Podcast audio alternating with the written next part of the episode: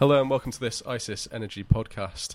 This is our weekly Friday podcast, and this week we'll be looking at Spanish gas. That's because there's a bit of a revamp of the way the hub works there uh, that will take place on the 1st of October.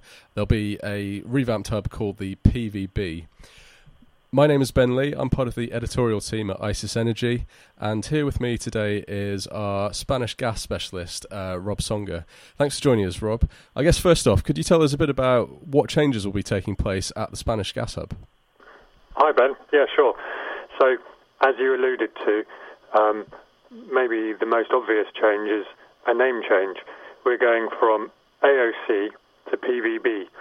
Um, this really um, just represents the fact PVB stands comes from the Spanish for um, virtual balancing point. Um, that there will be from the 1st of October a greater emphasis on balancing for those counterparties who are active there. Um, in simple terms, if they are out of balance after the 1st of October, it's going to be a lot more expensive for them um, because they will be expected to balance their own portfolios. Helping them do this is going to be, hopefully, better steering information from the technical system operator, Enagás. Um, if everything comes together, then um, they should be better able to balance themselves because they'll have better information. But if they don't, it'll be much more costly for them. And right there, that's the um, it's hoped that's the incentive for increasing trading. So, Rob, all these changes are coming through uh, on the 1st of October. What can we see that do to liquidity in all likelihood? Well, that's a, that's a very good question. Um, I think um, everybody who's invested anything in this project is hoping it will lead to a big increase in trading activity. Um, I mean, even before these changes have happened, here we are at the very end of September, and it's clear already that trade during 2016 through brokers is far higher than it was in 2015. I mean, by September, we're I think we're more than double what we saw in the whole of 2015. So um, it's been growing strongly. Um, the best clue we have is that um, from January this year, um, the first part, if you like, of this this transition from AOC to PVB was implemented. That was a halving of the amount of balancing flexibility available to shippers, and sort of overnight we saw a fairly big increase, and that's been sustained through most of the year. So most most people would, you know, would estimate would uh, would calculate that uh, we'll, we'll see even more liquidity from the first of October onwards. Okay, so we we could see a bit of a a pickup in liquidity, although that has been happening already.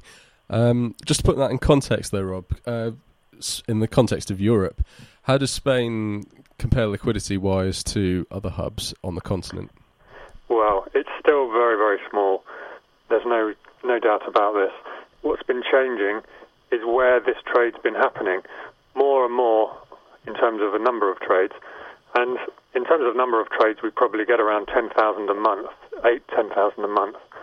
More and more of those are happening at the AOC as opposed to trading at LNG terminals or underground storage. So there's a trend towards that.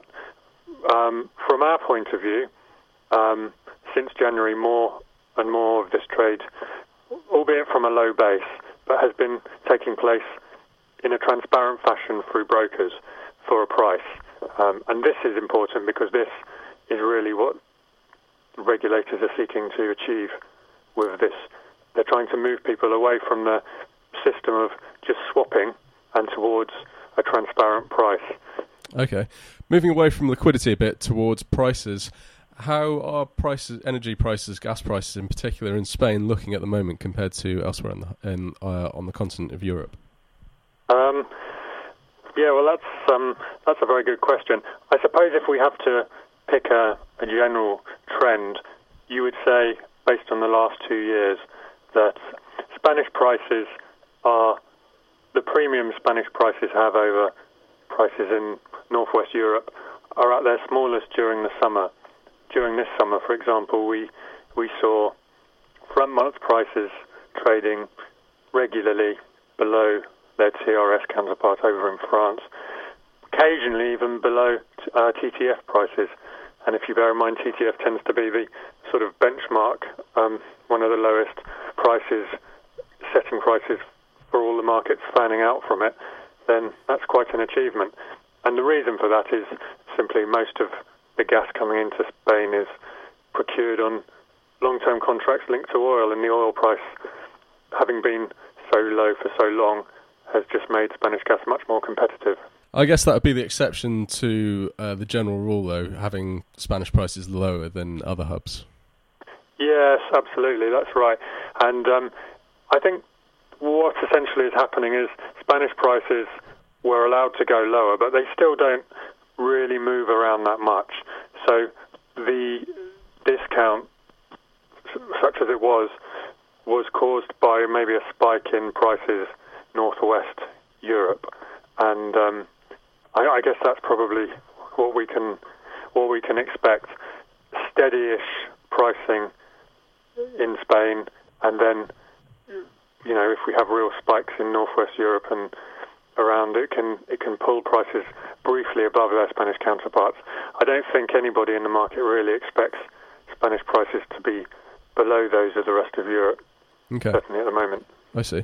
Just bringing it back to the spot a bit and prices there. ICIS will be launching a day ahead assessment of the PVB from the start of October. Could you tell us more about that, please, Rob? Yeah, well, um, as with all of our products, this is really just a kind of a reaction to what we're seeing in the market. If you went back a year a year ago, there was really very very little trade on the on the day ahead or any other spot products, but um, we are seeing more and more going through on spot products. A lot of lot of it's on day ahead and within day. Um, some on weekend, some on on the balance of the month. But um, yeah, so it's just a kind of a reaction to that. Really, we're reflecting what we're seeing in the market. Okay, we'll wrap up there. Thanks, Rob. So there are a few changes going on at the Spanish gas hub at the moment. Uh, we'll be keeping on top of these at ICIS as it goes forward, see how the situation develops there. Thank you for listening. Goodbye.